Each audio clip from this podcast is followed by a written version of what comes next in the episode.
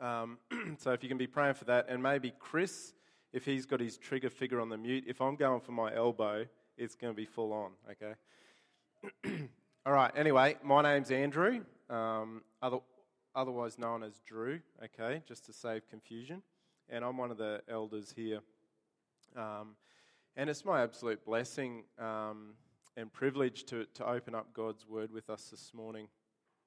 Um, and isn't it a blessing to be uh, led by um, people that are gifted by God to lead us in worship this morning and every Sunday morning? Um, to, to be led, uh, to lead our hearts and our heads to a place where we can uh, worship our Lord and Savior um, collectively. Isn't that a blessing? Rightio. So we're going to be looking at partners this morning, um, the role of partners. And if you're new here, you've been coming for a little while and you haven't heard partners before, um, basically, in a nutshell, partnership here at the Bundaberg Bible Church is uh, like you might be familiar with membership at other churches, okay? Um, or membership, say you've got membership at um, your local leagues club or Spotlight or BCF, okay? those sort of memberships come with benefits. You join to get discounts and things like that. Um, so, about a year ago, we moved from membership to calling it partnership. Um, and because we want to just give it more um, oomph by saying we, we want our church members to partner with us for the sake of the gospel. Okay, so that's what partnership means. And um, as we work through this morning, Lord willing, we together we will see that um, functions of the local church this morning are actually roles of partners, okay?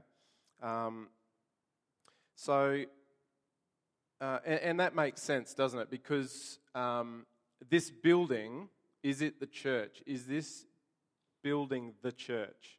No, it's not. The church is the gathered people.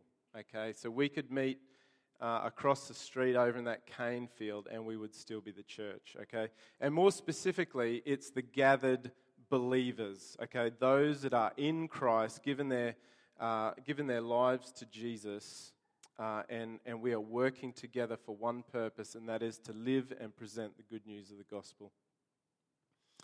Right, our key passage that we're going to be uh, working through this morning is Romans 12, 4 to 6.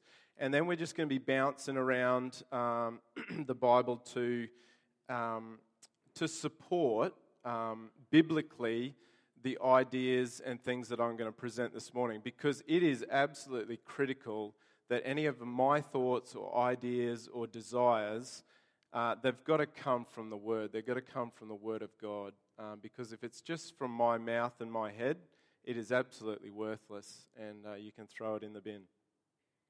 Uh, so let's just pray together before we hook into it. Father God, we just want to uh, thank you and praise you again for gifting, uh, gifting the members of this church uh, in ways that uh, build us up to grow us into spiritual maturity and lead us to a better relationship with you, Lord.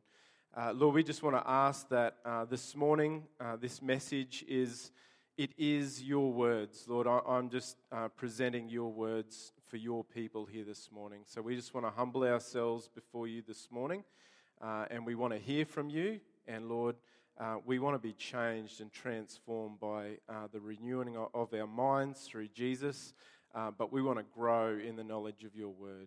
Uh, so we just want to ask for this in your precious name. Amen. Rightio, Romans 12, starting from verse 4. Um, I have got them all. Jerome's going to be, have them all up on the slide, so if you don't want to turn, they'll be up there. For as one body we have many members, and the members do not all have the same function. So we, though many, are one body in Christ, and individually members one of another, having gifts that differ according to the grace given to us, let us use them. Um, now, I'm going to start by, and it's kind of weaved right through this message, is, is we've got to establish uh, the global or universal church versus the local church, okay? Um, and so uh, that's kind of scattered right throughout this message, okay? Just looking at both. Not saying that one's wrong over the other, but they both have different roles. Um, so let's highlight a few key words here in Romans 12 um, that's going to help define uh, who it's referring to and uh, how it relates to us here today. So, verse 4 and 5, we see things like uh, one body, many members, individual members, one of another, okay, and one body in Christ. A few key phrases there.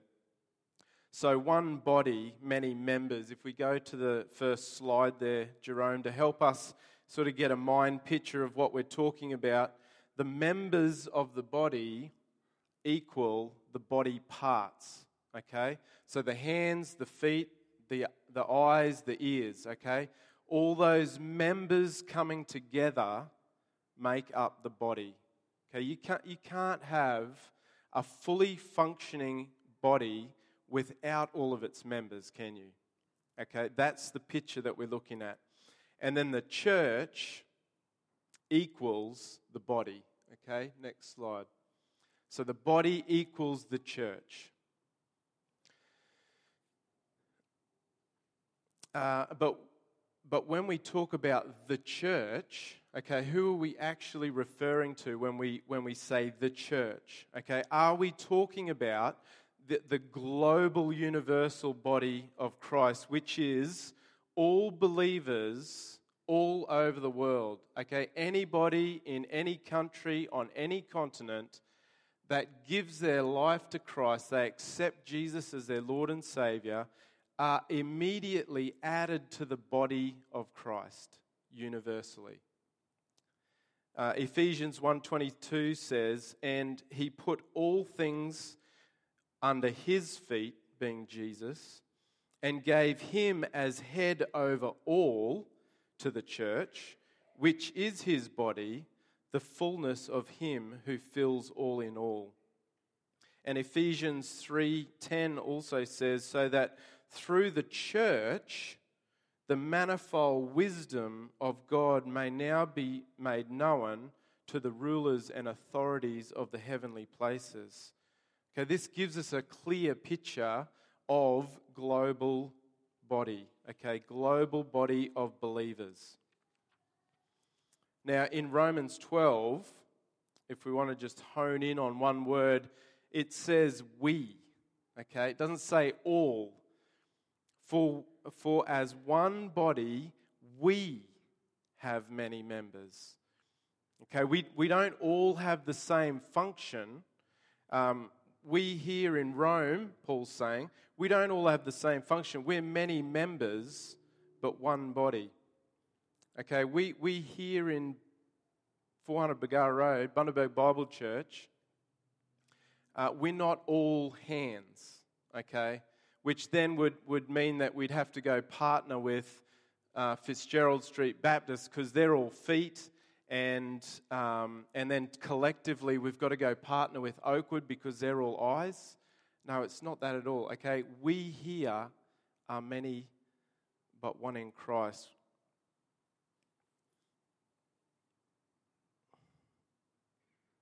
Um, so Paul's Paul's uh, in verse tw- uh, eh, sorry chapter twelve here. Um, you know, Paul's saying we are we here in Rome are many, but we are one in Christ and individually here, we are members one of another. Okay? It gives us this more intimate picture of togetherness. Uh, we're all, uh, hey, we're all here, we're all one in Christ, but we here, we are, I'm in you, you're in me, and we are serving together with the gifts God has given us to help the, the, the body function and grow into maturity. We are the local expression of the body of Christ.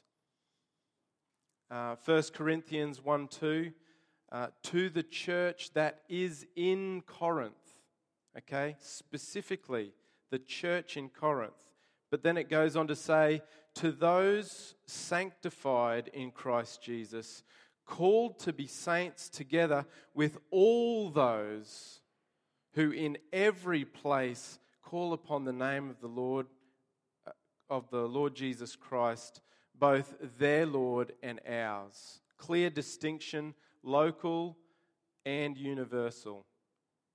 Um, it, it's just amazing, isn't it, that we can, we can jump on a plane and go from here to another country in the world and we can worship with brothers and sisters in Christ in a totally different country.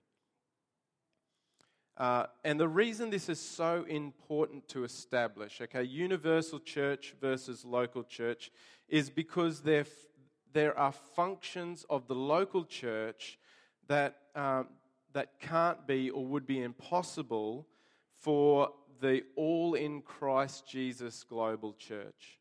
Okay? So this morning I am putting effort into debunking this idea that, hey, I am, I'm a Christian, I am in Christ, I am part of the global body, and that's all I need to function. Um, because that, that is an unbiblical view of membership. That it, and, and at best, it is actually sinful when you really look at God's word. Uh, so, Lord willing, we would start to see that uh, how functions of the local church uh, will mesh together with partnership here in our church. Uh, so, uh, three points that we're going to be looking at is the function of church discipline. second, our call to submit to leadership and one another. And third, our unity in the body as members. Okay, so church discipline it, it's really one area that doesn't get talked about that often. Um, and the reality is, who actually likes discipline? Hands up. Who loves discipline? Oh, we've got one. Well done. Uh, discipline in, in this? Are we talking? Yeah, yeah, yeah. Good. That's what we're looking for. But discipline, as in, you know, harsh, you, you want to be. Um, well, we, yeah, you're right. We should be want to be disciplined, but who actually loves it? Uh, who loves dishing it out? Uh, you, honestly, you'd have to be some sort of narcissist or dictator to just say, "Oh, I love dishing out discipline." It's just not going to happen. It is not enjoyable, and and so church discipline is something that uh, is is is probably always acknowledged or often acknowledged, but also often avoided by church leadership to a degree, okay? Um, because the reality is, it is confronting, it, it's uncomfortable, and it, it is always painful for everybody involved, including leadership. But when it is done correctly, it brings restoration okay, between brothers and sisters and Christ, and, and it ultimately glorifies God. Uh, so let's have a quick look at the function of church discipline, and we find that in Matthew chapter 18, verse 15. If your brother sins against you, go and tell him his fault between you and him alone. If he listens to you, you have gained your brother. Praise the Lord. But if he does not listen, take it to one or two others along with you, that every charge may be established by the evidence of two or three witnesses. If he refuses to listen to them, tell it to the church. And if he refuses to listen even to the church, let him be to you as a Gentile and a tax collector. In other words, let him be to you as a non believer. Okay? Serious stuff. But God, in His wisdom, has given us this clear process of dealing with conflict and sin in the life of the local church. Now, I'm sure we can all think of times that we've been um, offended by somebody just in this church body, right? And I'm going to suggest that uh, 95% or even less than that probably, um, these things can these things would be unintentional, unintentional offense. And it can be really easily rectified with a quick phone call, a catch up for coffee uh, or a catch up at church here this morning. And a really quick example of this is uh, actually between myself and Claire, okay? I asked Claire if it's okay if I share this. I think it's a good little snippet as to how this works. And about a month ago, um, Claire wanted to come to our uh, home group just to try and see our Bible study group, right? So she come along Friday night, and um, and then I caught up with her the following Sunday to see, you know, how, how did you go? Is our group the right fit for you? Anyway, she very politely said, No, I don't think your group's right for me. No offense taken, okay? None at all. That's what coming and trying and seeing is all about. But then she went on to give a few reasons why, and this is where the miscommunication happened. Um, because somebody else kind of come along into our conversation while we are halfway through. Right when Claire started to say something about, uh, along the lines of, uh, your group doctrinally is not really what I'm looking for. And, and because that other person turned up, we sort of just wrapped up the conversation and it was left at that. Well, I'll tell you what, that Sunday night, I had the worst night's sleep, racking my brain thinking, what on earth did we say that Claire didn't agree with doctrinally? And I was just wrestling with it, and I thought, look, I've just got to ring Claire and clarify, you know, what was it that she didn't agree with.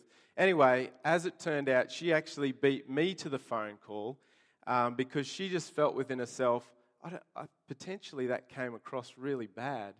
And um, so we had a laugh about it and um, clarified that it had nothing to do with a doctrinal disagreement whatsoever.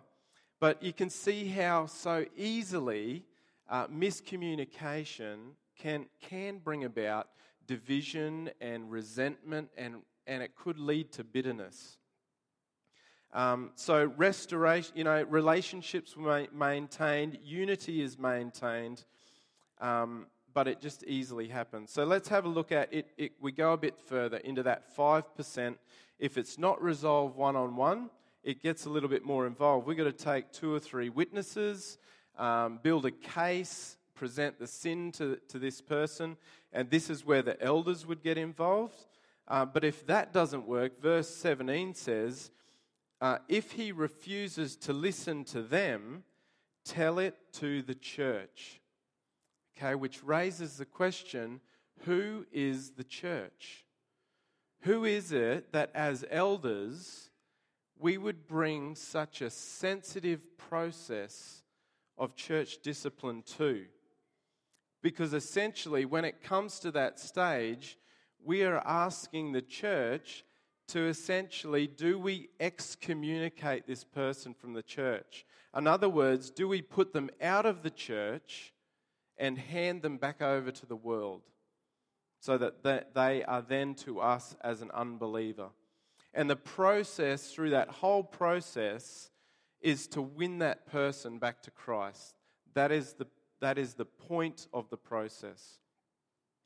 So, for this function, um, we would bring a matter of church discipline to the partners of this church.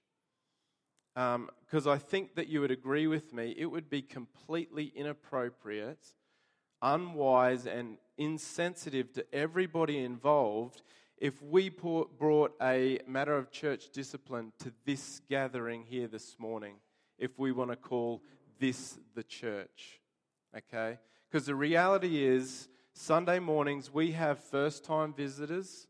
Uh, we've potentially got people coming here exploring Christianity, trying to work out how does Jesus fit into my life. And you could only imagine how awkward it would be for those new time people to, to be confronted with somebody's dirty laundry, so to speak.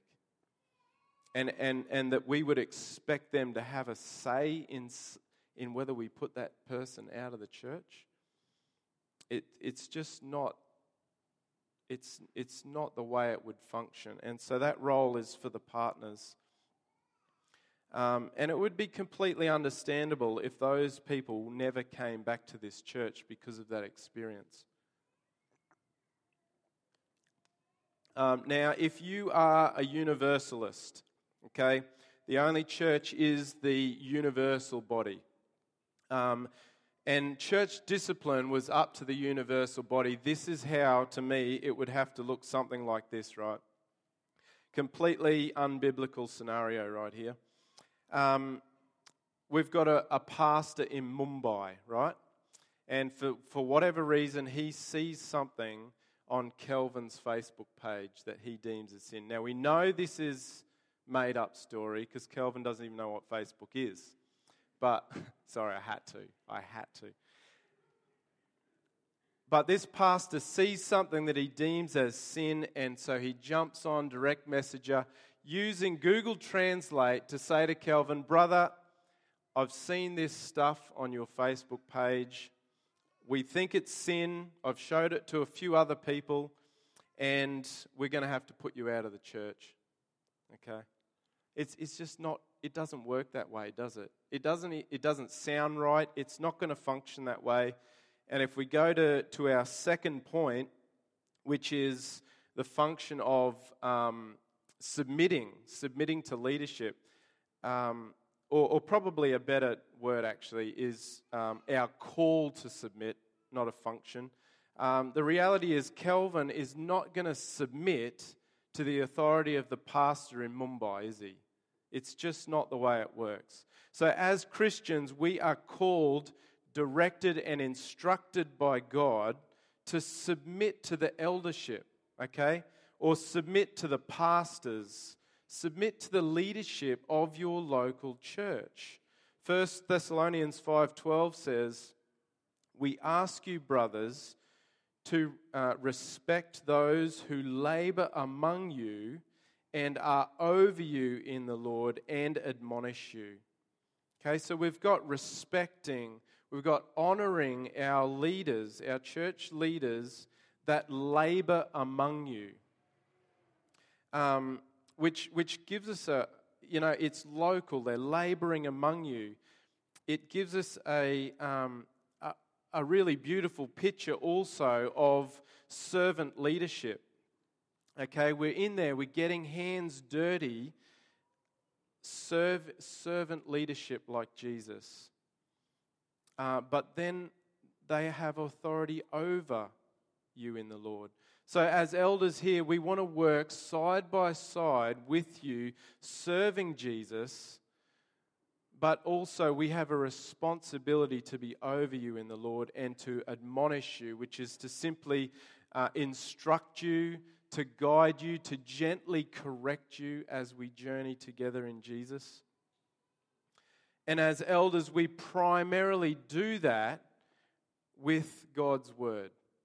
Okay, with the authority of God's word, that is what we do. 2 Timothy 3 uh, 16 tells us all scripture, okay, this book here, all scripture is inspired by God and is profitable for teaching, for rebuking, for correcting, for training in righteousness, so that the men of God may be complete.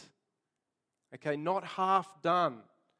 There's nothing else that you need but God's word to be complete and equipped for every good work. Not just some good works, every good work. This is God's authority for us here today.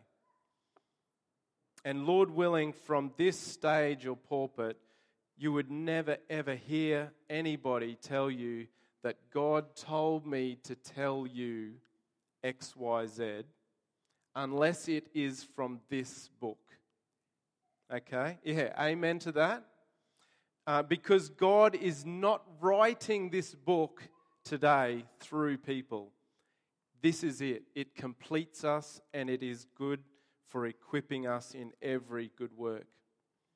Okay, let's go a step further and a bit deeper, I think, in Hebrews 13 17, where it says, Obey your leaders and submit to them. There it is, black and white. And the reason why is because they are keeping watch over your souls as those who, are, who will have to give an account. Man, that is full on. Did you hear that?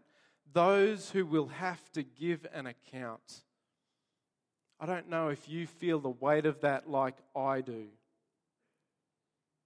I want to know who it is that I have to stand up before God Almighty and I have to give an account for.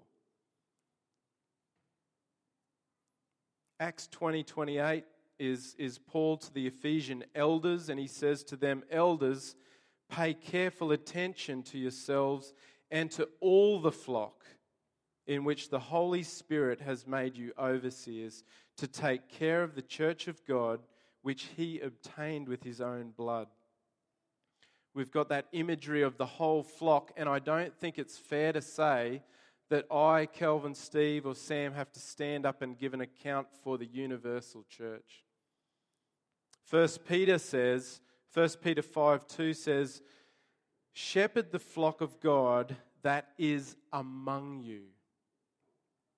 So, who, it, who is it that we bear such a responsibility for? And I've got to be completely honest.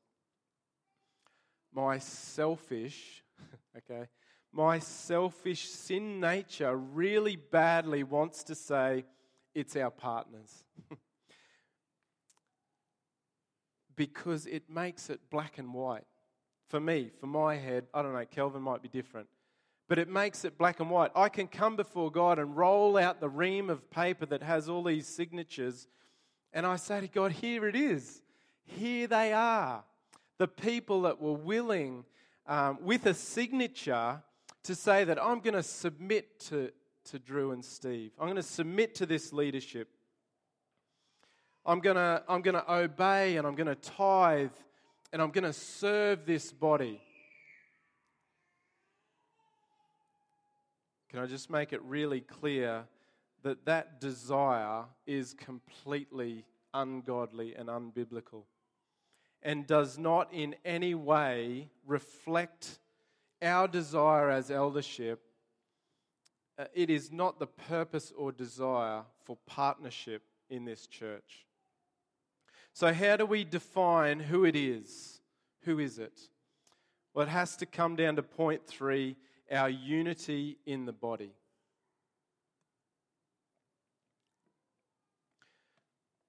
Universe, uh, uh, uh, unity in the body and not universally, okay? Not, not uni- unity in the universal body, but the local expression of the body of Christ gathered here at 400 Bargara Road, but not limited to, okay? We have home groups meeting throughout the week under the authority of this eldership. Uh, so, it, again, the church is not the building but the formal gathering of this body happens here on a Sunday morning where we have the opportunity to worship God and bless one another. Ephesians 5:19 says, speaking to one another in psalms, hymns and spiritual songs, singing and making music with your heart to the Lord, giving thanks always for everything to God the Father in the name of the Lord Jesus Christ, submitting to one another in fear of Christ. Okay, so submitting to the leadership, but submitting to one another out of our fear, or a better description is our awe and reverence of Jesus. So if you're not united with this body, you cannot claim to be part of this body. And, and unity in the body means that you are doing your bit as a member of the body. Okay, you are using your gifts to help the body function. You're helping it to grow into spiritual maturity together for the glory of Jesus. Amen. Romans 12 and 6 says, having gifts that differ according to the grace given to us, let us use them. If, you think that you are a foot, okay, what, that picture of members, okay, members are the body parts that make up the body. If you think that you're a foot, but your only desire is to be tickled, okay, I just want to be tickled. Or, or you're the hand that just wants to do the tickling. You know, come on, it, because it's fun and it's entertaining. Or you want to be the mouth that does the hysterical laughter uh, for all to hear and enjoy. Or, or maybe you're a bit quieter and you want, you want to be the ear that is, is whispered sweet nothings because it feels good. Then, then I got to say, out of my love for you, you are very spiritually sick and possibly even spiritually dead. It, it would be my absolute pleasure, and I say this on behalf of the, my brothers in the eldership, it would be our absolute pleasure to give an account for the member that comes to us and says, Hey, I'm still trying to work this out, but I am all in. Or a better picture is if, if a member comes to us and says, I think I'm a hand, can you show me the plow that I may grab hold and work hard with suffering for the gospel? And the feet come forward and say, I want to take those hands to the plow and work hard with them for the surpassing beauty of Christ. And the eyes say, I want to guide the hands and the feet. And the mouth says, I want to herald the good news of Jesus with you. That's who it is. That's who the church is. Unity in the body of Christ is created in Christ. Unity in the body is hinged off our identity in Christ or better still, unity is built upon the foundation of our identity in Christ. Jesus died for you so that you are his church. Okay, he didn't die so that you can be or could be or should be his church. He died so that you are his church. So don't take that lightly. Christ's body, the church, is a blood bought privilege to be a member of.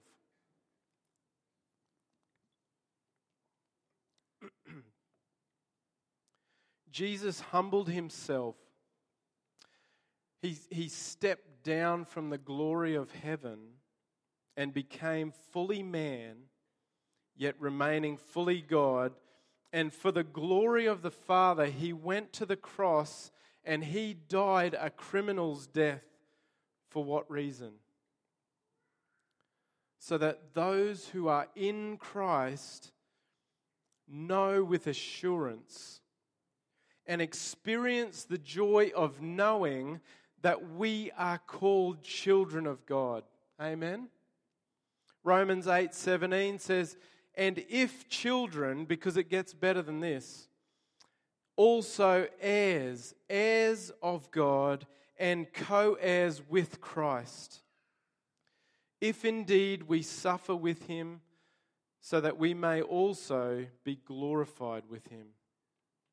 The greatest miracle, I believe, that we will ever witness in our lifetimes is that when God, through the work of the Holy Spirit, would open the eyes of the spiritually blind that they would see their sin for the first time and repent.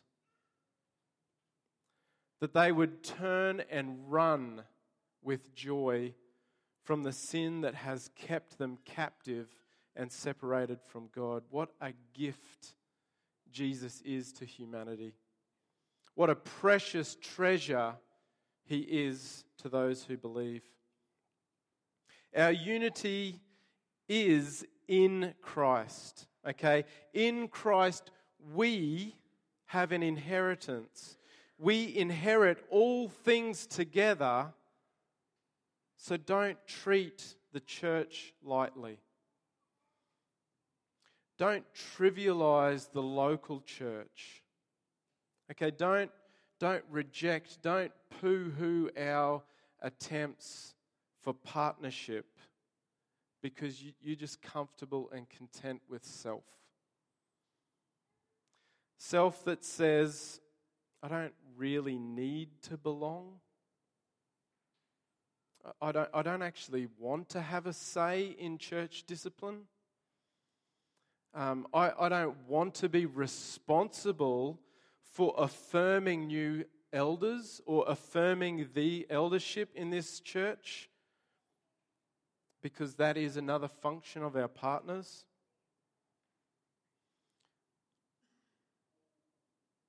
Ultimately, that attitude says, I don't want to be led. I don't need to show up consistently. You know, I might make an appearance every three to four weeks, and I'll just come and I'll go as I please. If that's you, if that is your, and I want to be clear, if that is your attitude, okay, it's not maybe in ignorance, that's where you're at, but if that is your genuine attitude and desire, well, well, my prayer for you is that the Lord would allow you to see your pride, your self made reliance your self efforts, and that the Lord would soften your heart to the biblical reality that if you are in Christ, well, you must be united as a member of the local body, which is an expression of the universal church. As elders, our desire is that our model for partnership would simply be a reflection of your calling to be a member of this local body. And if it's not this body, make it another one. Go to another church that you agree with and can partner with them.